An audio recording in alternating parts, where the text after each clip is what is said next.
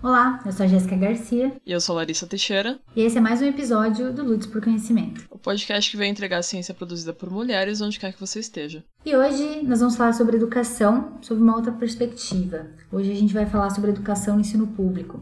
E para isso a gente trouxe uma convidada muito especial, que vem diretamente de Jaú, a Tamires Frasson.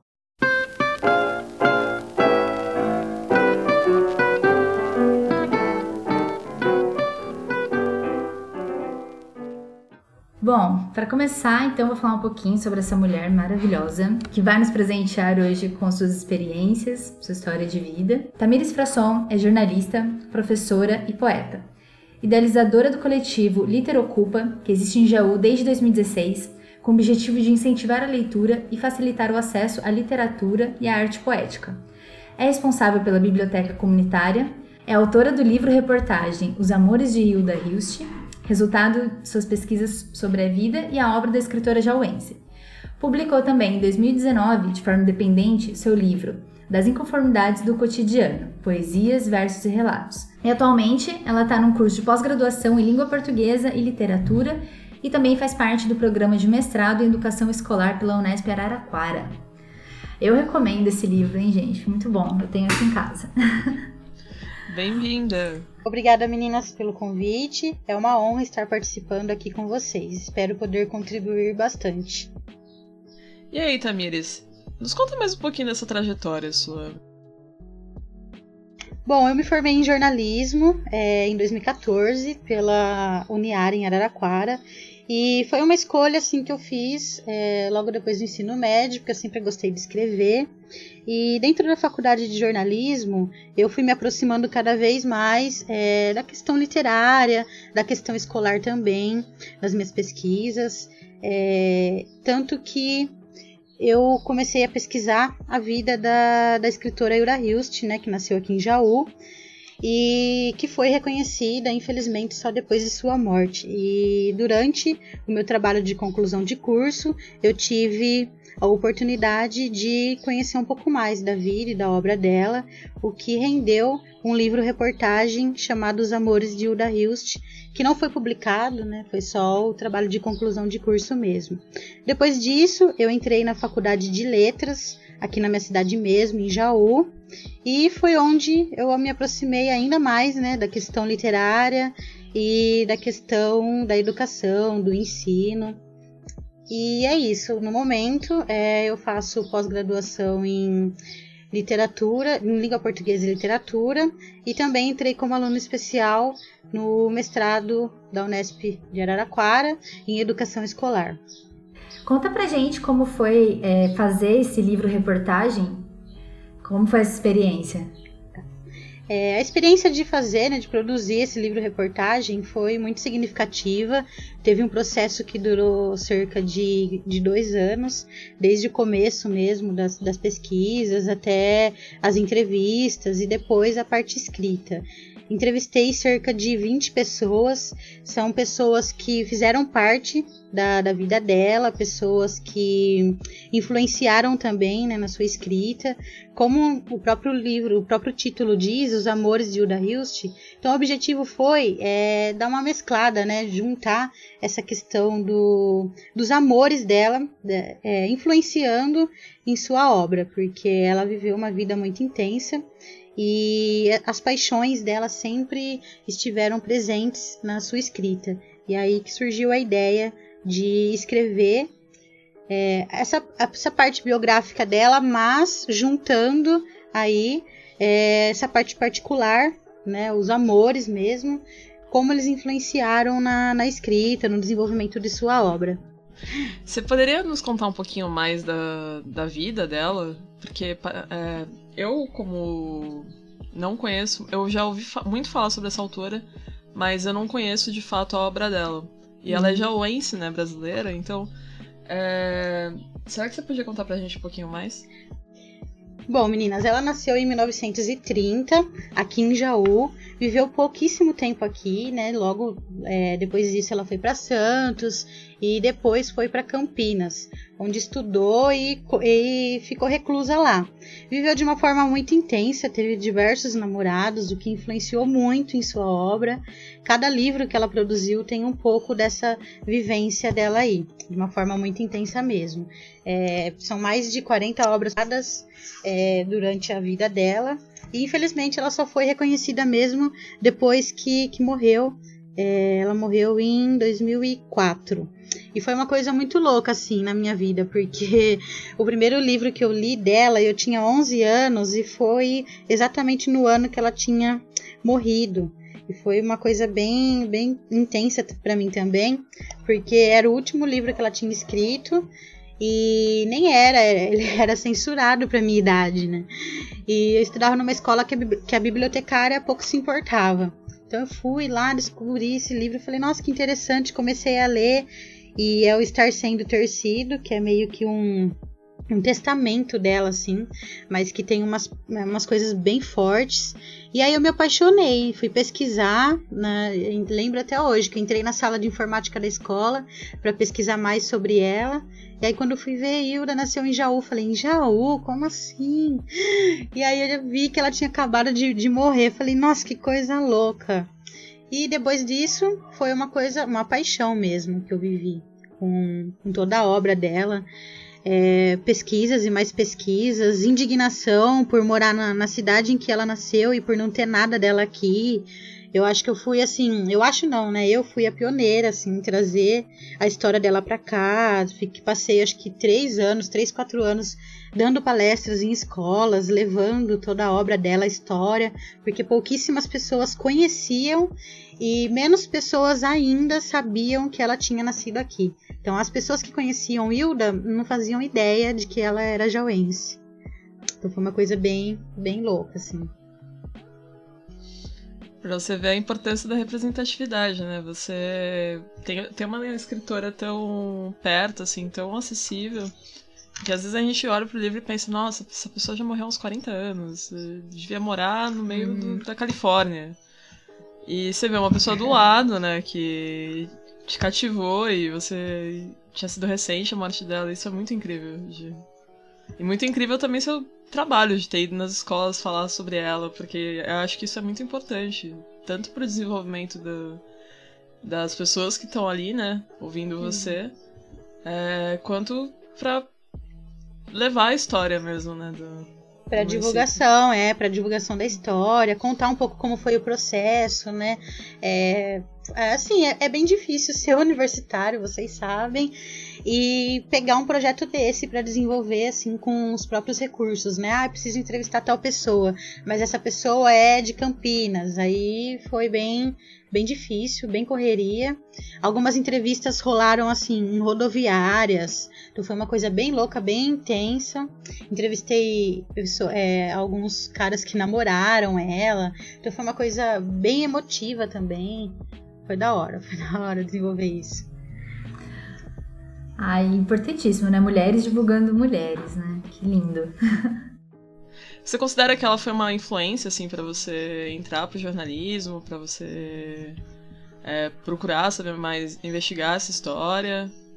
Sim, com certeza, porque logo que eu comecei a pesquisar, assim, ainda adolescente, eu sempre tive na cabeça que quando eu tivesse uma oportunidade, eu, eu ia querer ir além mesmo, conhecer a fundo a história dela, não só com base na internet, né? É muito gostoso você conhecer de perto a história, né? Eu passei pela Casa do Sol, que foi onde ela viveu, reclusa e escreveu a maior parte da, de sua obra. Fiquei lá, fiz uma residência artística lá. O que foi mais importante ainda no desenvolvimento desse trabalho, na escrita desse livro. Então foi uma coisa muito muito forte mesmo para mim. E me influenciou tanto a entrar na faculdade de jornalismo, tanto a escrever também, né? Eu escrevo poesias desde criança mas a partir do momento que eu conheci a obra dela e cheguei na parte poética dela, porque ela passa por todos, por todas as partes aí, por todos os gêneros, é, me apaixonei mais ainda. Ela tem uma poesia muito forte, uma poesia marcante, uma poesia que que dá voz à mulher mesmo, a mulher é, sentir nessa parte sem medo, se entregar E foi o que influenciou bastante também na minha escrita.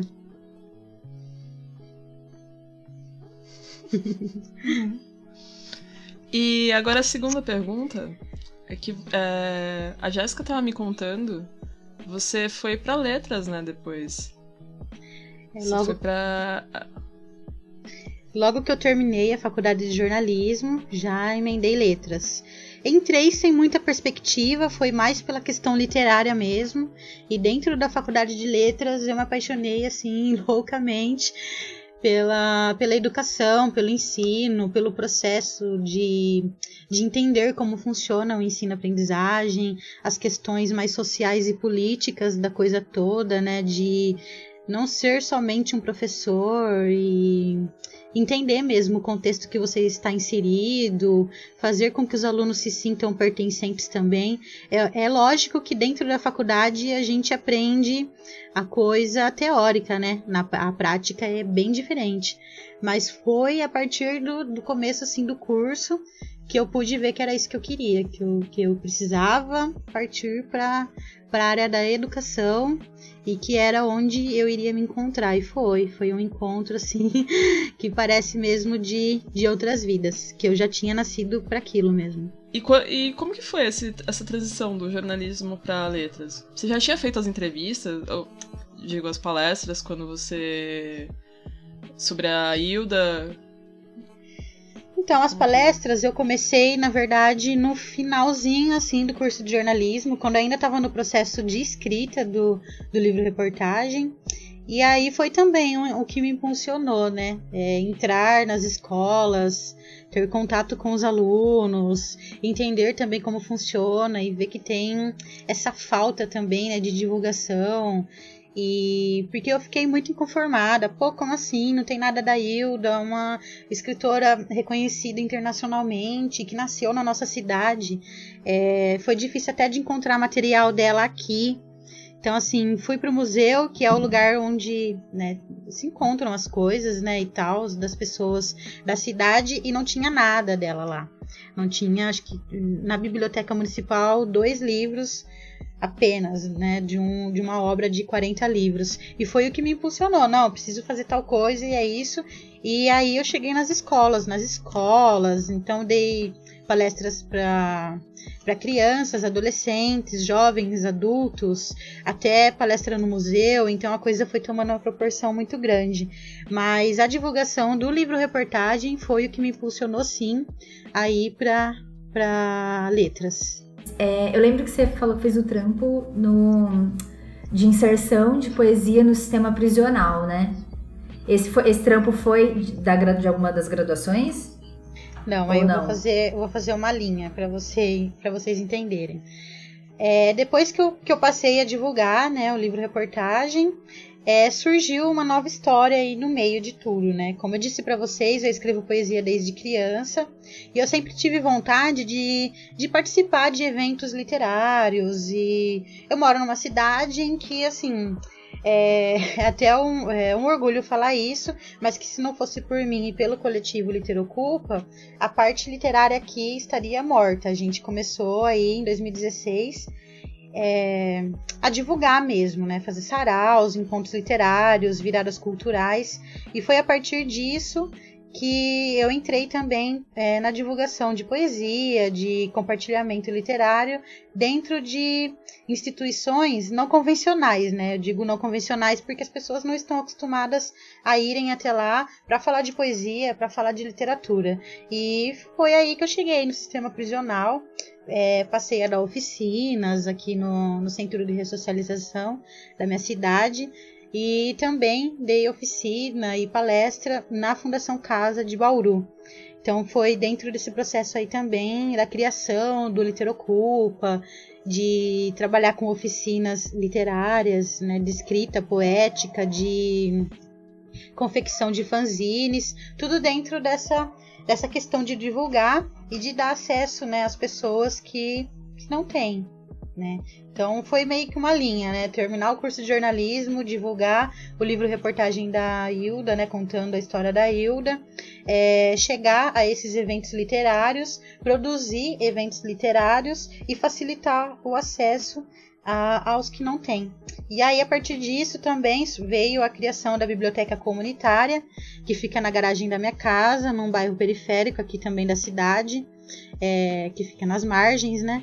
E hoje a gente tem 3 mil livros. É, durante a pandemia não estamos abrindo, né? Óbvio.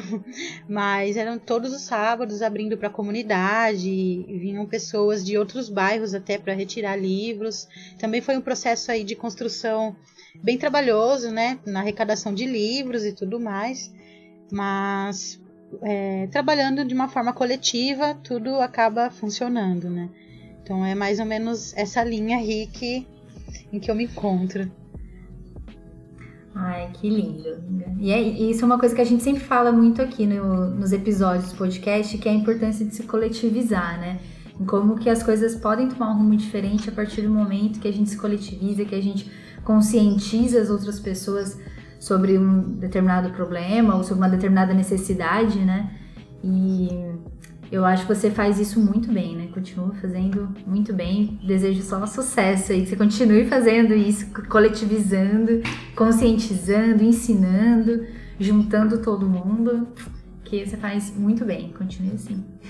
E essa questão, né, de inspirar, né, de influenciar de uma forma positiva as pessoas, porque tanto nas oficinas, no sistema prisional, como nas escolas ou nas ruas, tem muito essa questão de a, a pessoa não se sentir pertencente àquele lugar ou àquela situação. É, pertencente também ao que você leva pra, até ela, né? E a partir do momento que você troca uma ideia, que você mostra que aquilo é possível, é, é outro cenário, como a questão do sistema prisional. É, teve uma ocasião em que eu cheguei e é lógico, né? Imagina, eu já é, eu sou baixinha, um metro e meio. Aí o carcereiro já me olhou assim, né? Tipo, o que, que você tá fazendo aqui, menina? Esse lugar não é pra você, não. não, né? Já fiquei na minha. Aí entrei e tal, ele me deixou sozinha lá com 120 homens. Eu falei, nossa, agora é comigo mesmo, né? e fui, Vai comecei, é, comecei. Levei uns slides para falar sobre o sistema prisional mesmo também, né? É, porque o meu projeto de pesquisa na Faculdade de Letras foi o ensino no sistema prisional e sua importância na reinserção social. Então eu também peguei isso para levar com a questão da literatura. Juntei, né, levei os dados, aí eles me viram colocando slides lá, já pensaram, pô, o que, que essa menina tá fazendo aqui, né? aí eu falei, não, agora vai. levei, comecei a mostrar os números, e aí eles começaram a me olhar assim de uma forma, né, tipo, nossa, eu faço parte desses números de uma forma assustados, mas curiosos também. E foi aí que eu comecei a conquistar. Aí chegou no ponto de eu falar que eu iria trocar uma ideia com eles sobre, sobre literatura e como ela também é importante é, nessa questão da reinserção, né? Como eles podem trabalhar com isso lá dentro, é, enfim, há um universo de possibilidades através da literatura, né, da poesia. Aí eles já fecharam a cara, né? Tipo, meu, ela tá vindo bem, né? Tal, agora vem falar de literatura. Nem não é com a gente. É, falar de ler, o que, que ela tá querendo, né? Aí eu já comecei. É, e aí, vocês gostam de literatura? Me inspiro bastante também no, no Sérgio Vaz. E uma vez ele disse isso numa entrevista e eu levei pra vida e aconteceu comigo. É, vocês gostam de literatura? Todo mundo balançando a cabeça negativamente, né? Falei, meu Deus, Agora eu vou. O que, que eu vou fazer aqui, né? E de poesia, vocês gostam? Não, também. Eu falei, meu, vou ter que, né, fazer um milagre. Boa noite, aqui. foi. Obrigado é. por ter vindo. aí eu já, né, parti pro, pra uma outra coisa. Falei, mas e aí, vocês gostam de rap, escutam né, Racionais, Facção Central, e aí foi muito que quase unânime, assim, quase todos falando que sim, que eles curtiam aquilo. Eu falei, então, isso também faz parte de uma literatura, também é poesia. E aí, os rostinhos, assim, as caras se transformaram, né? Foi aí que eu consegui desenvolver uma oficina bem legal lá. É, todos produziram e assim rendeu poesias tanto de revolta como poesias de saudade e no final de tudo rolou até um sarau, eles fizeram fila para recitar. Então foi aquilo transformou demais para mim tudo assim, né? Eu tô no caminho certo mesmo. E é isso. Esse é um exemplo. E também tem a questão dos saraus, né? Que a gente organiza aqui na cidade há quatro anos. E o primeiro encontro também foi uma coisa na loucura. Nunca tinha acontecido um sarau aqui, para vocês terem ideia. Quando eu queria participar de sarau, eu tinha que ir para outras cidades, inclusive para Bauru, que é a 50 quilômetros daqui. E aí eu com mais duas amigas que nem curtem poesia, vão vendo, organizamos um sarau. Elas abraçaram minha loucura não, Tami, é isso, vamos, vamos. Aí ninguém botando fé, né? Quem que vai num sarau de poesia? Eu falei, não, mas só de ter a gente lá já tá legal, né? E a gente fez no quintal do museu. Eu consegui a liberação para fazer no quintal do museu. Divulgamos bastante. E aí, meninas, quando a gente foi ver, tinha 300 pessoas no rolê. Aí eu falei, meu Deus, é isso mesmo, eu tô no caminho certo mesmo. E depois disso, foram, nossa, inúmeros saraus. É, os saraus foram crescendo porque as pessoas vinham me procurar para divulgar sua música, para divulgar seu trabalho. E aí ele foi se transformando numa virada cultural. E aí todo mundo, mas como assim uma virada cultural independente? Que não rola grana, que não rola verba de prefeitura. Era tudo na raça. Ninguém cobrava cachê, era para se divulgar mesmo. E foi aí que a gente foi entendendo as necessidades das pessoas que, vi que vivem às margens, né? Porque numa virada cultural que a gente começava 10 horas da manhã e até meia-noite, se apresentavam pessoas assim desde que tocavam pagode, funk, rap, de tudo, de tudo mesmo. E foi uma coisa que mudou completamente as nossas perspectivas, assim, com relação à arte, à cultura, e o que foi, né, me fazendo entender também, me aproximando cada vez mais das questões da educação, né? É, entender mesmo todo esse processo, é, estar mais perto da, dos alunos também. Enfim, é, é uma loucura tudo isso. Ah, você fez. Vocês fizeram praticamente uma revolução na cidade, na cultura da cidade, né? Porque. Nossa, total. Você, imagine a importância desse rolê para um jovem que tá. Sim. sai de uma cidade que não tem quase nenhum rolê cultural. Se bem que já tem bastante, né? Mas ainda assim, então, assim você tem é, um, algo Mas popular, eram rolês, né? assim, é, rolês culturais que ficavam é, focados no centro da cidade, né? Poucos, assim, Sim. assim, davam espaços para os artistas independentes, para esses artistas mesmo, mesmo que precisam se divulgar, né? Que precisam chegar é, nesses espaços, ocupar esses espaços. E aí, acho que a última coisa, assim, grande que fizemos foi o Festival Literário Independente, que durou 10 dias com poetas, escritores de vários várias cidades e até de outros estados. Tudo também assim, sem verba, só no corre de patrocínio. E aí foi bem bacana porque a gente passou por escolas também, por bares, bairros, enfim, ocupamos vários espaços diferentes aqui da cidade trabalhando com essa questão da literatura, dando espaço também para novos escritores, divulgando antigos escritores, velhos escritores, né, e fazendo essa troca com pessoas de outras cidades, de outros estados, foi bem bacana. Uau. Que disposição, hein? Disposição. disposição, força de vontade e muita garra para fazer tudo isso, né? Sem, sem ajuda, sem auxílio nenhum de poder público, tudo ali na, na coletividade mesmo, né? Tipo, juntando todo mundo. Cara, é incrível, incrível esse trabalho que você faz. Um trabalho muito. Eu não tenho o que falar, é, é isso, sabe? é, deixa eu te perguntar uma coisa. Você falou que houve uma produção de poesias no, quando você estava fazendo a mobilização no sistema prisional. Vocês chegaram a publicar em livro? Fizeram algum, algum zine ou coisa assim sobre o, não, do sistema prisional não. É um, é um conteúdo que eu tenho comigo, guardado, quem sabe futuramente, né, pra divulgar. Mas ainda não, não trabalhei com essa divulgação, não. Agora, tem também a questão dos trabalhos que são feitos aqui na biblioteca com as crianças da, da comunidade, né?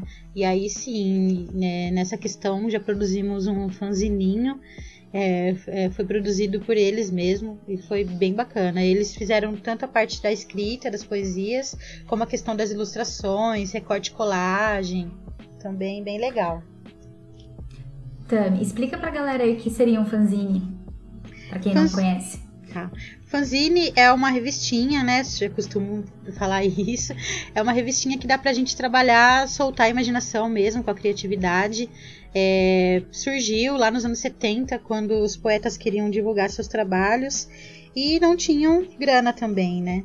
E aí foi chegando nas periferias de São Paulo, tanto que hoje, hoje em dia, é mais comum é, eventos de lançamento de fanzine do que de livros lá pelas periferias de São Paulo. E aí chegou aqui no interior agora, né? Eu trabalho muito também com os meus alunos. Tenho turmas de eletiva, que é uma disciplina nova agora pelo estado, e saem umas produções ótimas assim. Dá para trabalhar com vários temas diferentes, não só com a questão da poesia, um tema que, que a pessoa, que o aluno, né, que quiser divulgar, tá? É bem aberto, é bem, bem legal. Tami, é, você agora, né, atualmente trabalha aí com educação na rede pública de ensino, né? Como tem sido essa experiência para você? E há quanto tempo já que você está dando aulas? Esse é meu terceiro ano. Já trabalhei com jovens e adultos também. É, neste ano eu tô em duas escolas, né? Estou em duas escolas diferentes, que são duas escolas de bairros periféricos aqui da cidade. E também foi uma coisa bem transformadora, por mais que em pouco tempo né, de ensino presencial nesse ano. Mas foi uma coisa que também me fez pensar, eu estou no lugar certo onde eu deveria estar, né? É, uma das escolas fica no bairro mais populoso aqui da cidade, é uma quebrada mesmo. E é uma coisa que me faz pensar todos os dias, né? É, infelizmente, nem todos os profissionais de educação eles param para refletir qual é a sua posição ali simplesmente, ah, eu tenho aula nessa escola, eu vou, dou minha aula e vou embora. E a partir do momento que eu cheguei nessa escola, é, logo na atribuição, né, porque eu sou categoria O, né, gente, o, o, o subnível ali da coisa, é, logo que eu cheguei na atribuição, na verdade, logo que eu cheguei, não, né? Porque a atribuição esse ano durou mais de 24 horas. Então, para eu conseguir fechar as minhas 32 aulas, eu fiquei tipo, das 8 da manhã até as 5 do outro dia. Então foi uma coisa bem tensa. E aí quando eu consegui pegar aulas nessa escola, nessas escolas, né? Uma escola já tinha bastante contato antes, que eu posso explicar para vocês também. Mas quando eu consegui pegar nessa escola, eu falei, nossa, eu acho que eu tenho algo para desenvolver ali, né? Acho não, tenho certeza. E foi, mesmo que em pouco tempo, ainda está acontecendo, né? A distância. O meu contato com os alunos lá é muito próximo, assim, não é uma coisa distante, porque é essa questão de entender o contexto social faz muita diferença. Faz muita diferença e é o que faz o processo de ensino-aprendizagem é, valer a pena e ter um resultado, né? Não adianta eu ir lá, dar a minha aula, pegar minha bolsa e ir embora, chegar na minha casa e falar, ah, beleza, é isso. Não, é, é, se envolver mesmo, é se envolver. Eu sempre me envolvi com tudo que eu fiz, né? E não seria diferente dessa vez. Mas entender o, a rotina, o dia a dia dessas crianças e desses adolescentes, o porquê que às vezes é difícil ele aprender é, uma questão ali sobre literatura clássica, né? Faz toda a diferença. Como que eu vou trabalhar uma literatura clássica com um aluno que não é a rotina dele, né? Não faz parte do dia a dia dele. Então é transformar também o material que eu tenho ali para trabalhar então, vejam só, é todo, todo um processo, é todo um trabalho fora daquilo que nos é imposto, né? É, eu tenho um trabalho, eu tenho uma apostila ali, um caderno do professor para seguir, mas não faz sentido eu seguir aquilo se não faz parte da vida desses alunos, né? Então é transformar o meu conteúdo numa coisa que chegue perto deles, né?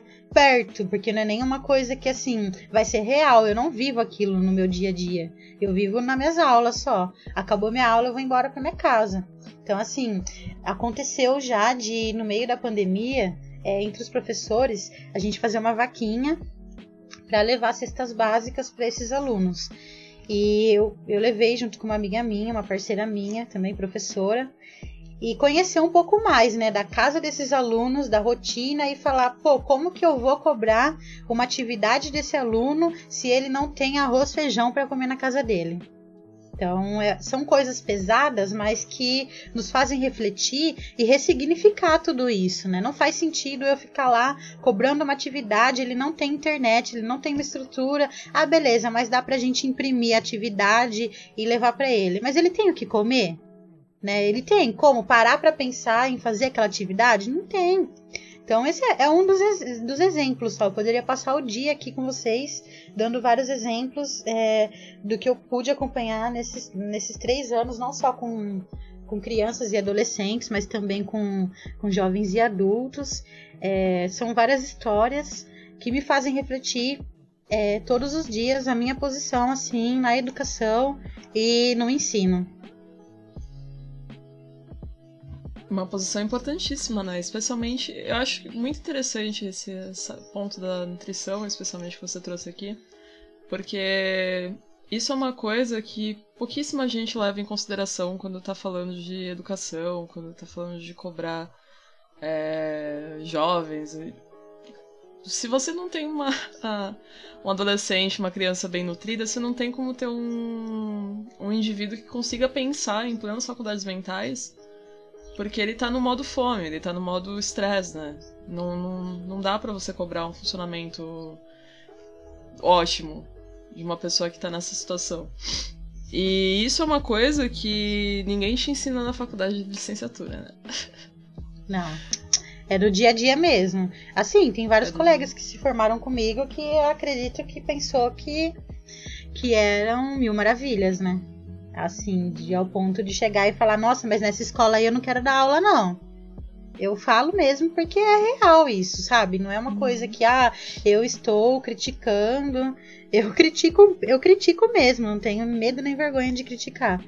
Porque existe sim, é decepcionante sim, é revoltante saber que a gente fala tanto que a educação pública precisa melhorar, mas os profissionais também precisam melhorar. Né? Não falo só em questão de ah, precisa ter uma bagagem grande, não, é só entender ali, né? Se entender enquanto profissional de educação onde você está, no seu contexto.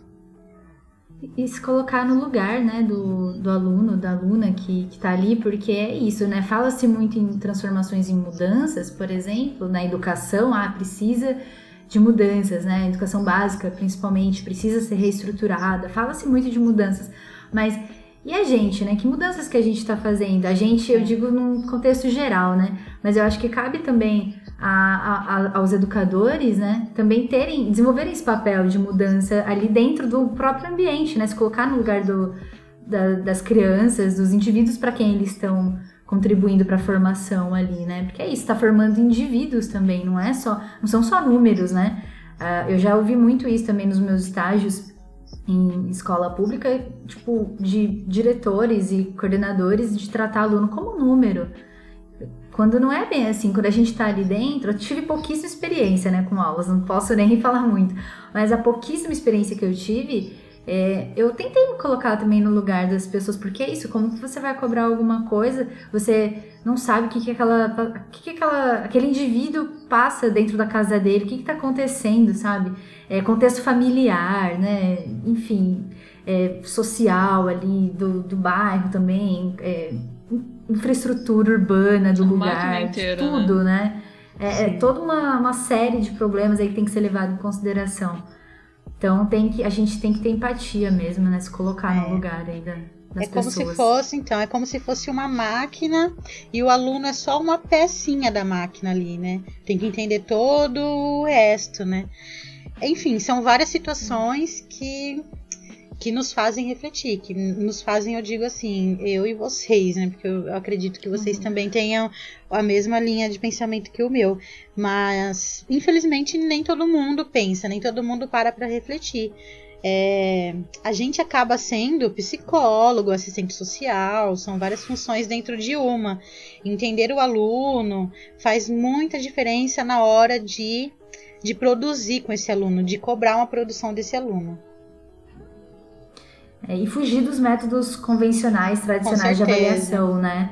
Sim. A gente avaliar o aluno só pela nota, é, classificar alunos né, em bom, ruim. Eu acho isso tudo muito complicado e, desnecessário, na verdade, porque é isso. Se você não leva em consideração a, a vivência, todo o meio que aquela pessoa vive, como que você vai avaliar alguém num, num pedaço de papel, com, sabe, que você não sabe que a pessoa passou para estar tá ali, para pensar naquelas respostas, para fazer um, uma prova. Primeiro que eu, assim, agora uma opinião totalmente pessoal, né? Eu sou completamente contra a prova, eu acho que provas não provam nada, não gosto desse tema de avaliação. É, se eu fosse, se eu trabalhasse com educação, se tivesse essa liberdade, porque tem isso também, né? Às vezes você pode ser contra vários tipos de avaliação, mas você não tem essa liberdade de trabalhar da forma como você acredita dentro da escola, né? Não sei como funciona na escola que você trabalha, mas normalmente a gente não tem muita liberdade, né, para escolher como a gente vai trabalhar assim, esse tipo de coisa. E enfim, eu acho que tem que ser levado tudo em consideração em todos os âmbitos, né? Avaliação, uhum. produção. É porque no fim, essa métrica, né, de avaliação com prova escrita, por exemplo, ela diz muito mais sobre o professor do que o aluno. Com certeza. Então, Essa você pega uma turma mesmo. que tá indo mal, o, é, e é uma coisa que não é observada, né? Que normalmente você pega, puta, essa turma é ruim. Mas se a turma inteira foi mal, o problema não é o, a turma inteira. Exatamente. O problema tá entre a lousa e o aluno ali. Não é, uhum. é. Ah, são várias é... questões. Essa questão de, de avaliação mesmo é algo que realmente é ultrapassado. Infelizmente, a gente está num sistema, né? Nem sempre dá para ter essa flexibilidade de, de nós termos é, à frente ali, né? Falar, olha, é isso, eu vou avaliar dessa forma. Não, há processos que precisamos seguir, infelizmente. Mas, é, no meio disso tudo, há gestões que nos ajudam bastante. Enquanto há uma gestão de uma escola que pode ser completamente fechada, sem abertura, também há algumas gestões que nos dão essa, essa liberdade aí sim que dá para dar uma flexibilidade, uma flexibilizada, entender melhor também os processos. Na escola que você trabalha, você tem assim maior liberdade? Não sei se você pode falar isso, né, aqui, mas. Não, eu tenho sim. É... Uhum. Tenho e é o que me ajuda bastante também, porque as minhas aulas já são diferenciadas, né? Tem, tem certos momentos que o diretor chega na, na minha sala para dar algum recado e ele fica me procurando, eu tô onde? No chão com os alunos. Então, então é, é sempre muito engraçado, né? Mas então é, é, bom que eu tenha essa liberdade sim. Eu não gosto de, de ah, era aquela coisa de lousa e tal. E se o aluno estiver bagunçando, colocar para fora, não, não é comigo. Porque eu, é, o colocar para fora, né, que é aquela questão muito óbvia da maioria dos professores, ah, o aluno fez, deu trabalho, vai para fora, vai lá pro, pro pátio, não vai ficar atrapalhando minha aula não. Eu estou privando esse aluno de ter uma aula ali, por mais que ele tá fazendo bagunça, ele tá absorvendo algo. Eu acredito muito nisso. Que no meio dessa questão toda, dessa loucura de ficar conversando, de ficar. É, são coisas reais que acontecem, gente. Tacar bolinha em ventilador, sabe? É coisas, são coisas comuns, é. No meio disso tudo, ele tá me ouvindo. Não é uma coisa que ele tá ali sem me ouvir é, ele, ele, ele tá me ouvindo e ele vai absorver alguma coisa. Então, colocar para fora, eu vou privar esse aluno de, de ganhar algum conhecimento de alguma forma, né? Com certeza. Eu ia falar exatamente isso, de tipo, quando você põe para fora, você está excluindo ainda mais esse aluno, né? Quando você é, identifica certeza. que há algum problema com um aluno e você exclui ele do, do seu ambiente ali de aula, de de interação com outras pessoas, você está excluindo essa pessoa e tirando todo o direito dele de aprender, independente, né, de dessa essa pessoa tá causando ou não ali na aula. Eu acho que é isso, há formas e formas de tentar incluir, né, a pessoa aí no, no que tá rolando lá em sala de aula. Acho principalmente entender o que tá acontecendo ali, né? Porque que eu entendo que é muito difícil, especialmente no contexto de rede pública, porque você tem 40 minutos para dar uma aula para 40 pessoas. A cada 40 minutos é uma turma diferente e você tem que saber o que está acontecendo com todo mundo, conseguir entender o contexto de todo mundo. E é gente muito variada, gente que vem de diversas áreas da cidade, diversas áreas do bairro é, com vários contextos diferentes, vários backgrounds diferentes e às vezes até o professor está em várias escolas, né? Então esse tempo muito curto é muito complicado. Só que você conseguir saber, conseguir ter empatia pelo seu é, estudante, né? Eu odeio essa palavra aluno. Uhum. Você ter empatia por, pelo seu estudante. É, mesmo que ele esteja lá subindo no teto. Mas você identificar que isso é, um, é uma coisa que talvez ele esteja querendo ganhar uma atenção, talvez com ele certeza. esteja com algum problema e é uma então, forma de é uma forma de se fazer é, visto, né, de ser visto ali. Né? Ah, eu vou fazer isso porque ela vai reparar em mim de alguma forma, ela vai prestar atenção em mim. Tem muito disso. E aí depois você vai conhecer a história é, desse menino, dessa menina, e aí faz total sentido o porquê daquelas atitudes, sabe? Mas são poucos os professores que têm esse cuidado de ah, eu vou conhecer a fundo. Não, prefere colocar para fora mesmo, para é, conseguir dar aquela aula ali e beleza, para ele tá ok. Eu, eu prefiro bem mais entender aquela questão, aquela sala de aula, o que eu tenho ali, do que me sentir, é, ah, eu estou me sentindo confortável porque eu consegui dar minha aula com silêncio, sabe? Para mim eu me sinto até mal se a sala de aula estiver em silêncio, né? A pessoa foca no ela foca no resultado, né, não no processo. Não, no processo, que é, uma, é um produtivismo, né? Você pega ali, uma, a escola é uma fábrica de, de cidadãos, né? Que no caso são só operários. Uma fábrica de operários para para iniciativa privada e você, enquanto professor, é um gerador de número. Então, você tem que dar a sua aula, ter números excelentes. Isso. E é isso. O que vier do processo humano. Hum. É, a, a educação em si, o, e principalmente o ensino público, né? ele não é humanizado. É, é raro, assim, a gente encontrar pessoas que trabalham com essa questão mais humana mesmo. É, o processo todo, o sistema, ele é influenciado pelo capitalismo, né? Então todo o processo, desde as carteiras, tem essa questão do capitalismo. Tami, você como professora, o que você acha dessa experiência de EAD, né, do ensino à distância, nesses cursos que anteriormente eram presenciais? Como está sendo essa experiência de dar aulas remotas no ensino público? Bom, primeiro que acredito que já há um equívoco aí no nome, né? Ensino à distância, não se ensina nada, não existe. Então, a experiência é péssima. É, como eu já falei para vocês, essa questão de, de ter que cobrar o aluno de uma atividade sem saber o, o, é, o que ele está vivenciando ali já é muito pesado. É muita pressão, é muita cobrança. Temos trabalhado assim bem mais do que o, o comum, né? É, tá sendo bem, bem tenso de verdade e o retorno é quase nulo, né? Quase zero os alunos não têm é, uma participação considerável por N motivos. Acesso a, acesso à internet, questões mais, como eu falei para vocês, a questão de nutrição mesmo, de problemas em casa. É, dentro desses seis meses, que agora já vão completar seis meses que estamos nesse isolamento social sem as aulas presenciais, é, foram diversos casos que chegaram até mim, dos alunos e as alunas é, dizerem, contarem histórias, até de abuso, de, de muitas coisas, de eu ter que tomar uma posição fora ali de preparar a minha aula, a minha atividade para mandar para eles, de de repente procurar uma psicóloga, procurar uma assistente social. Então, esses seis meses estão sendo terríveis para nós, professores, educadores, como para eles, né? Imaginem só como esse caso que eu falei para vocês, esse exemplo de abuso, é, são crianças e adolescentes que estão ficando mais tempo em casa. É, às vezes, às vezes não. O, o, a questão é que a escola, é, para eles, era um refúgio, né?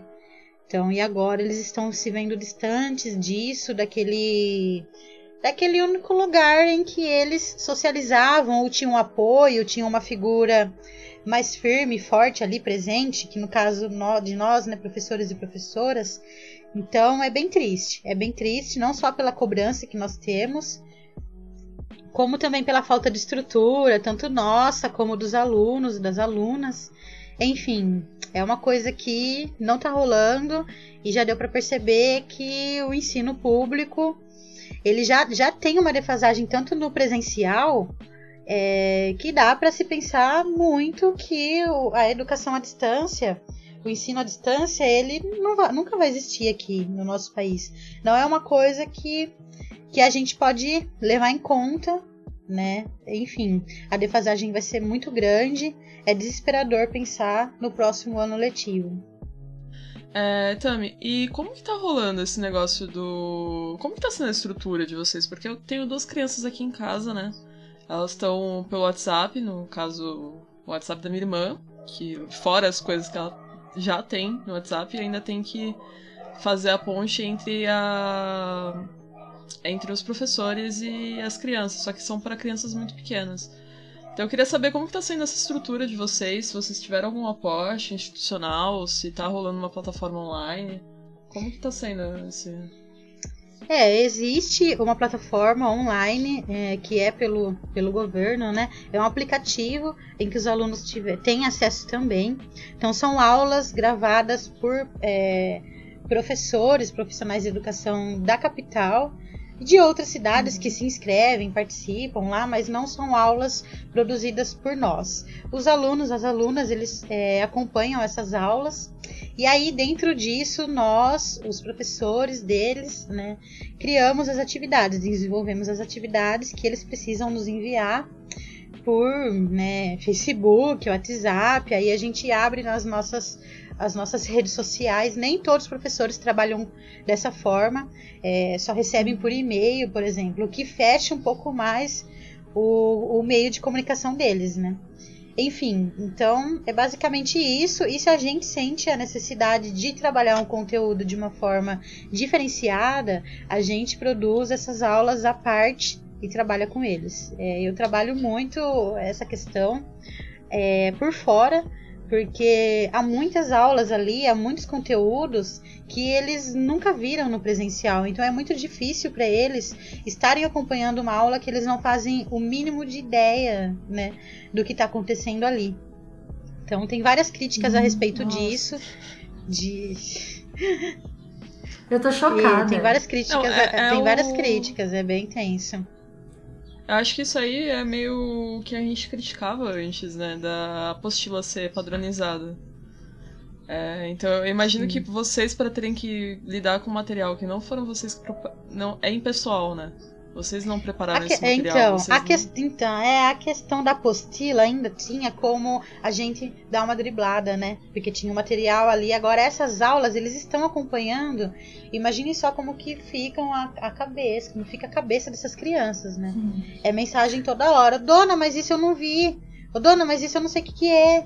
Ô, dona, mas nossa, não sei o que sabe? É bem, bem complicado. E aí confunde mesmo. E aí o aluno desiste, o aluno fala, ah, não vou mais acompanhar, não vou mais fazer. Aí a gente perde esse aluno, aí tem que buscar ele novamente. É bem complicado, complexo. E aí eu acabo trabalhando à parte, né? Tenho, tenho vários projetos à parte disso. Tem inclusive um jornal comunitário, que ele já era um projeto das aulas presenciais. E aí eu não deixei morrer.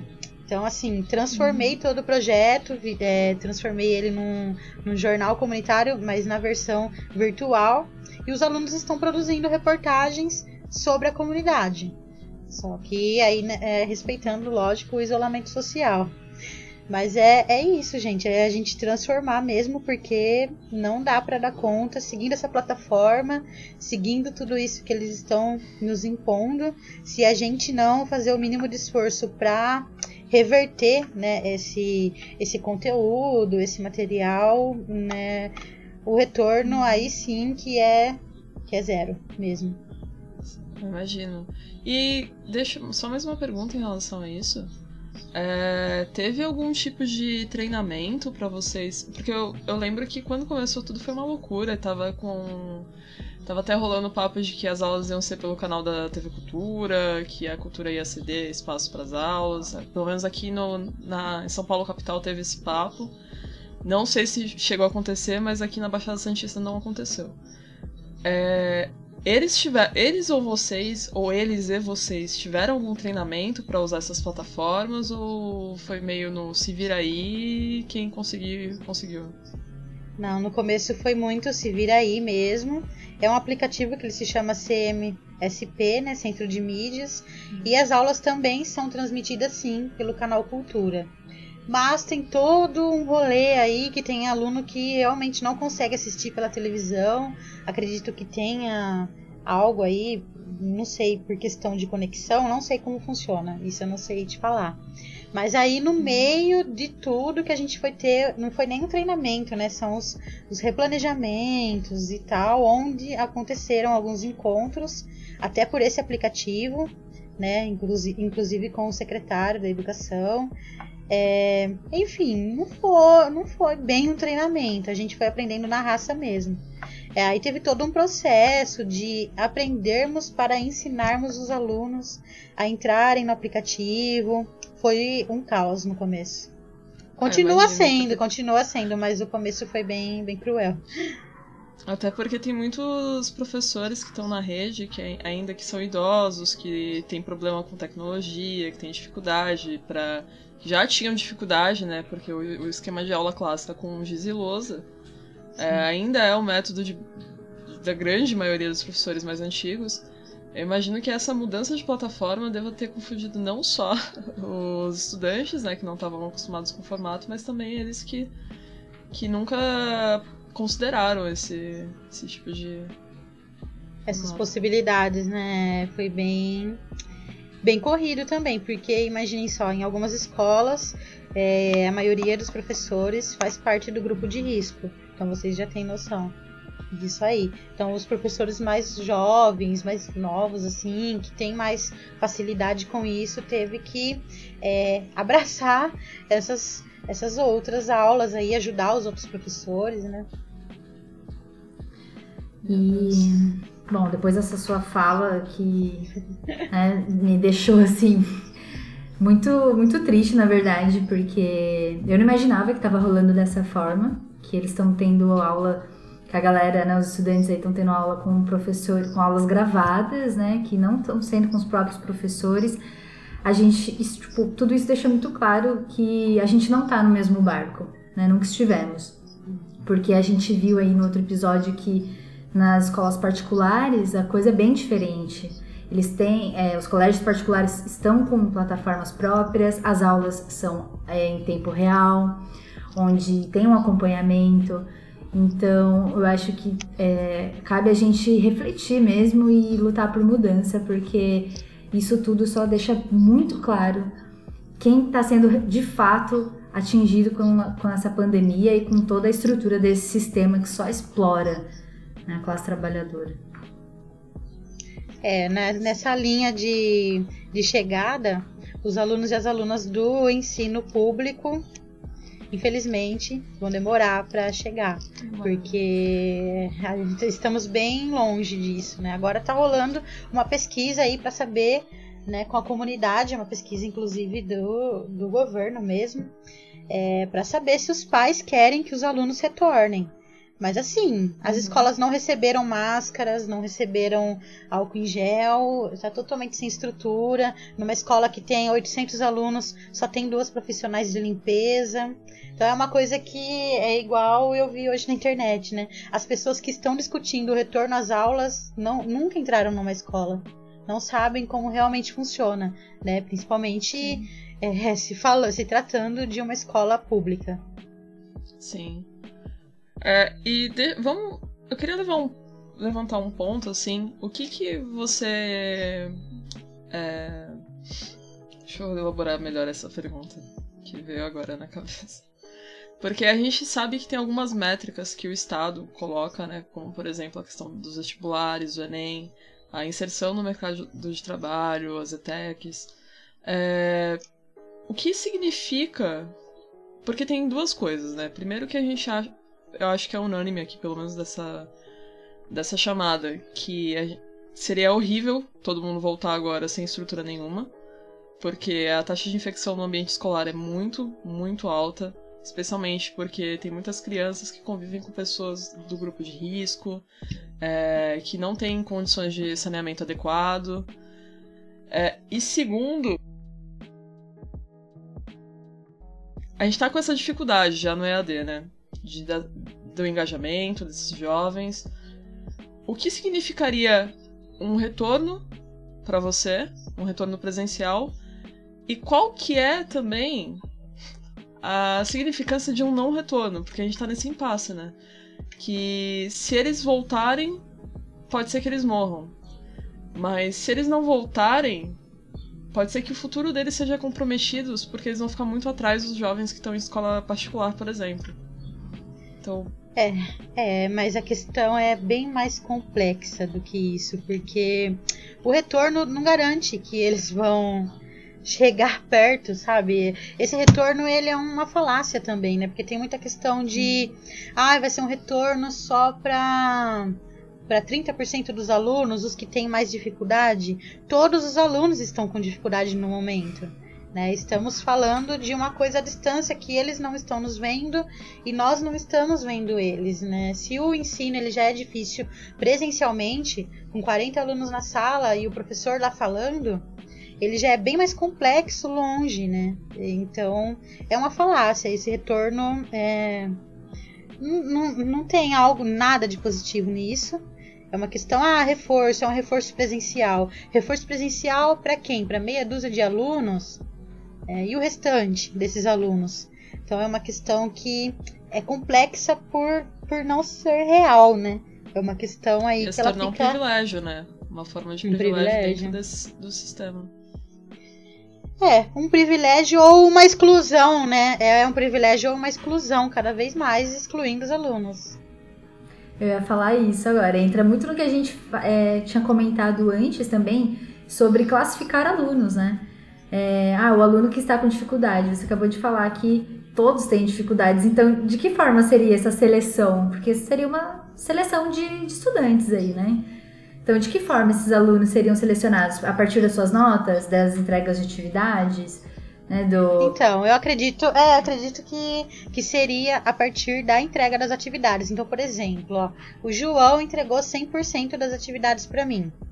A Maria não entregou nenhuma atividade. A Maria iria presencialmente porque, é, pelo pensamento assim comum, óbvio da coisa ali, ela precisa de um reforço. Porém, o João entregou 100% das atividades, mas isso não quer dizer que ele aprendeu.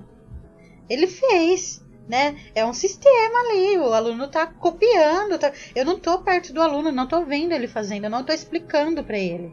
Então é uma questão muito assim, chega a ser irônica, né?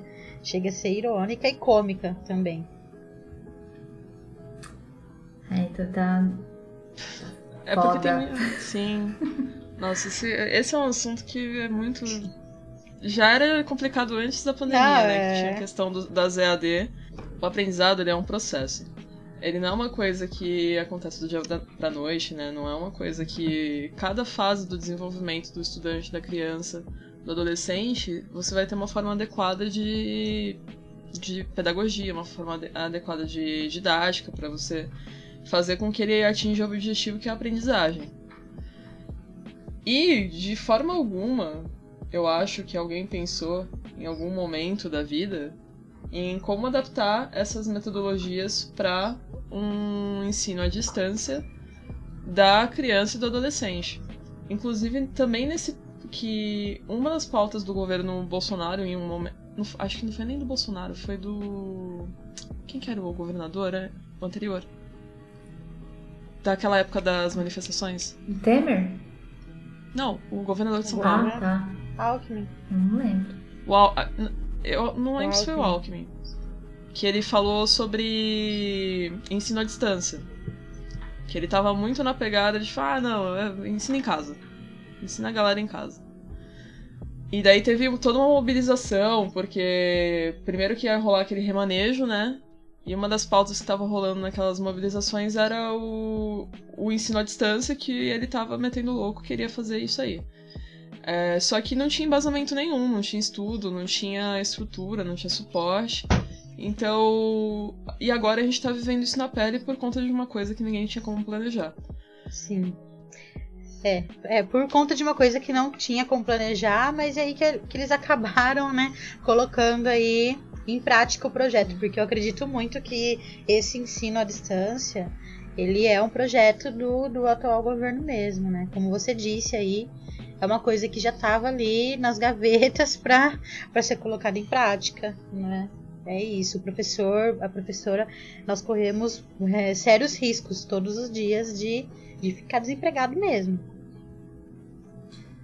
E isso, esse sucateamento, né, do ensino, gente, que absurdo, né? A gente está caminhando cada vez mais para esse para esse nicho de exclusão, de formar pessoas é, para ser diretamente assim é, mão de obra, né? O Sim. governo está interessado em formar pessoas para ser mão de obra, né? Não para questionar o sistema. Então, Sim, é, eu acho que isso foi muito, isso. isso é muito sintomático, né? Do da forma como o país começou também, tem toda essa questão de que aqui esse, esse foi um país criado para ser explorado, né, por grandes potências.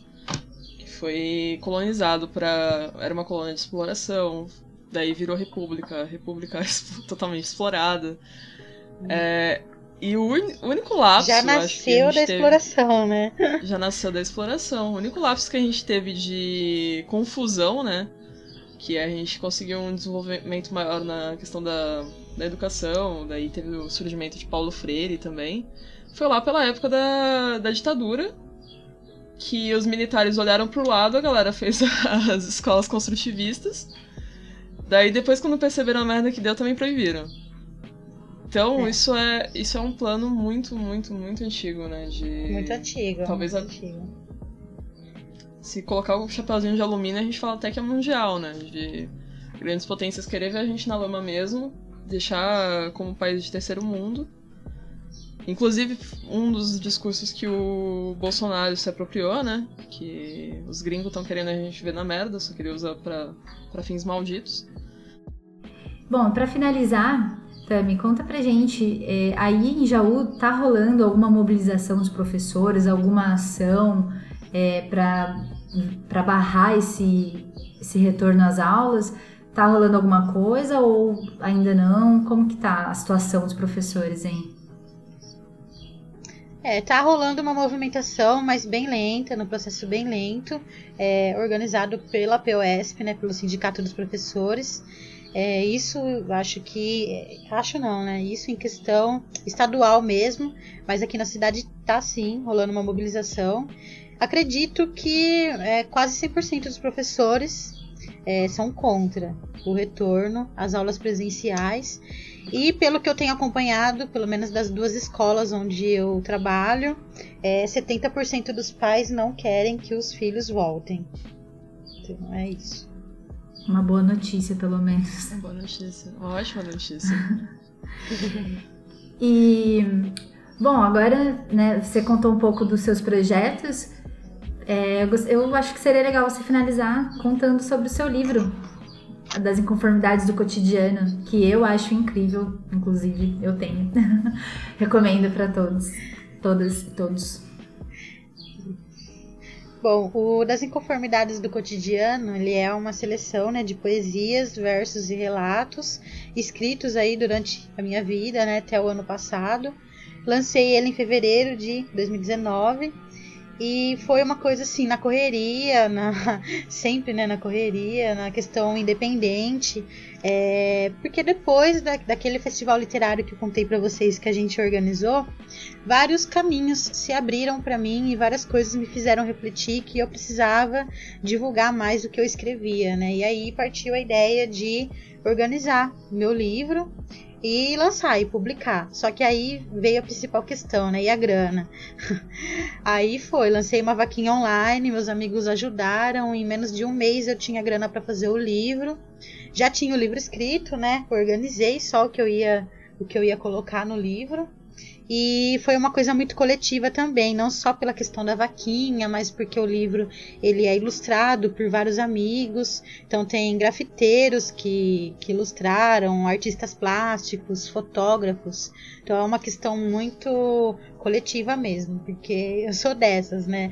Para mim entender indivíduo assim, Para me entender sozinha, eu preciso pertencer a algo, me entender no coletivo. Então, tudo que eu vou fazer, eu gosto de ter outras pessoas participando, não gosto de, de fazer nada sozinha. E o livro é isso. É, tem várias aberturas aí. Foi uma revolução para mim também, porque escrever, né, já é uma revolução e lançar, compartilhar algo com as pessoas é uma coisa que você fala. É, eu acho que é o nível maior de vulnerabilidade, assim, né, se expor. Agora, esses são os meus pontos. Algumas pessoas poderiam me interpretar de uma forma errônea, e aí é isso: lançar o livro estando disposta a, a ser lida de diversas formas, né? E, como, e se alguém, se ouvinte quiser ler seu livro, quiser adquirir seu livro, como que a gente faz? É, hoje ele, ele está disponível aqui numa livraria física né, da minha cidade, mas também é, dá para entrar em contato comigo, que eu mando pelos correios, uma coisa bem na correria mesmo. Então, quem estiver interessado no livro Das Inconformidades do Cotidiano, escritos pela Tami, é, só entre em contato com ela, o e-mail está aqui na descrição do episódio, que vocês conseguem adquirir aí essa obra incrível. Bom, muito obrigada então por essa conversa, foi muito enriquecedora. Eu adorei, tipo, entender o que está acontecendo. Foi muito bom ter o seu ponto de vista aqui com a gente. Eu acho que vai ser muito esclarecedor para várias pessoas, para várias ouvintes. E, enfim, muito obrigada pela sua fala maravilhosa, por dividir sua experiência com a gente. Muito obrigada. Agradeço muito, muito, muito, muito. É, você somou demais, assim, no nosso podcast. É, e é muito importante falar sobre essa questão, né? Não só fazer esse debate aqui no podcast, mas falar também no dia a dia e levar essa realidade para todo mundo, né? Porque todo mundo precisa saber desse problema que tá tendo agora. Que, embora o Covid esteja lá fora, toda a estrutura social é, tá sendo comprometida, especialmente para quem não tem tanta renda assim. Então, isso foi muito, muito, muito importante, necessário, assim. Tanto de conversar com você, quanto acho que pra pessoa ouvir aí da casa dela. Muito obrigada. E Tami, agora que a gente tá se despedindo, antes de ir embora, você tem alguma indicação para fazer? Acredito que um resumo de tudo que a gente falou hoje aqui, né? É, não poderia ser outra obra, acredito, que Pedagogia do Oprimido, de Paulo Freire, é muito tudo isso que a gente está discutindo, a realidade da educação pública, é, o que temos vivenciado e o que dá para a gente mudar aí no nosso dia a dia, repensar, ressignificar e continuar lutando pela transformação do nosso ensino para que cada vez mais a gente consiga atingir os mais oprimidos, os mais excluídos e que eles sejam a revolução que a gente tanto espera. A minha indicação de hoje é do coletivo de mulheres Cunha Sé, que fala sobre mulheres cientistas. Em toda semana tá rolando live delas para falar sobre como é ser mulher pesquisadora, pra... com várias pesquisadoras também, então também nessa pegada de mulheres na ciência. E a última live que fizeram foi sobre a, os desafios e oportunidades de mulheres na ciência, né? Então, é um, um, canal muito rico, com mulheres incríveis do Nordeste do país. Eu indico a todo mundo que estiver ouvindo esse podcast. Se você gosta do nosso podcast, vocês vão gostar desse canal também. Tá lá no YouTube, Cunhança. E se vocês quiserem, tá aqui o link na descrição desse episódio também. Tá bom, pessoal? Então, hoje a gente vai ficando por aqui. Muito obrigada mais uma vez por ficar aqui com a gente, por nos ouvir. É muito importante é, ter esses espaços de discussão, né? Se você quiser é, somar com a gente, cola lá no nosso Instagram. É, quiser trocar uma ideia, é só mandar uma DM, a gente tá sempre com a DM aberta. Acompanhe nossas novidades, né? Assine o Spotify, siga nosso Spotify, siga a gente na, no Twitter também, que a gente tá sempre postando novidades lá também. É, contribua no nosso Apoia-se, pois este é um podcast independente, feito aqui caseiramente, né? Do it yourself por mim e pela Jéssica. A gente precisa da ajuda de vocês para que a gente continue melhorando o nosso podcast cada dia. Lembrando que a nossa estrutura ela é bem simples, todo investimento para esse podcast veio da, da nossa conta aí. Então, qualquer quantia que você puder ajudar a gente mensalmente, a gente vai deixar o link do Apoia-se aqui também. É, se você não pode contribuir financeiramente, ajude compartilhando, mostrando para quem você quiser que acha que possa contribuir. E é isso aí, gente. A gente vai ficando por aqui. Muito obrigada por ouvir a gente, por continuar nos acompanhando e até o próximo episódio. Fica aí com a gente só mais um pouquinho, porque agora no quadro Pesquisa das Ouvintes, a gente vai divulgar sobre a pesquisa da Mirella, que contou um pouquinho pra gente sobre o trabalho que ela desenvolve. Olá, meu nome é Mirella Massonito. Sou graduada em Ciências Biológicas pela Unesp Campus do Litoral Paulista e sou mestre em Microbiologia Aplicada pela Unesp de Rio Claro. O enfoque de minha pesquisa é a contaminação de esgoto doméstico na costa paulista. Meu trabalho de mestrado focou nos canais de Santos, onde foi encontrado indícios de esgoto bruto. Minha pesquisa é considerada batida, pois contaminação fecal é algo muito abordado, inclusive pelos órgãos de fiscalização, como a CETESB. Porém, ao meu ver, é de extrema importância que as pessoas se atentem e cobrem tratamento de esgoto terciário, que é aquele que descontamina todo o volume d'água. Nós pagamos por esse serviço e não recebemos. A falta de saneamento básico não está só na periferia, ela pode estar até na sua casa, principalmente se você morar no litoral. O meu trabalho pode ser lido no repositório da Unesp de Rio Claro, intitulado Monitoramento da Resistência de Bioindicadores Fecais nos Canais de Santos.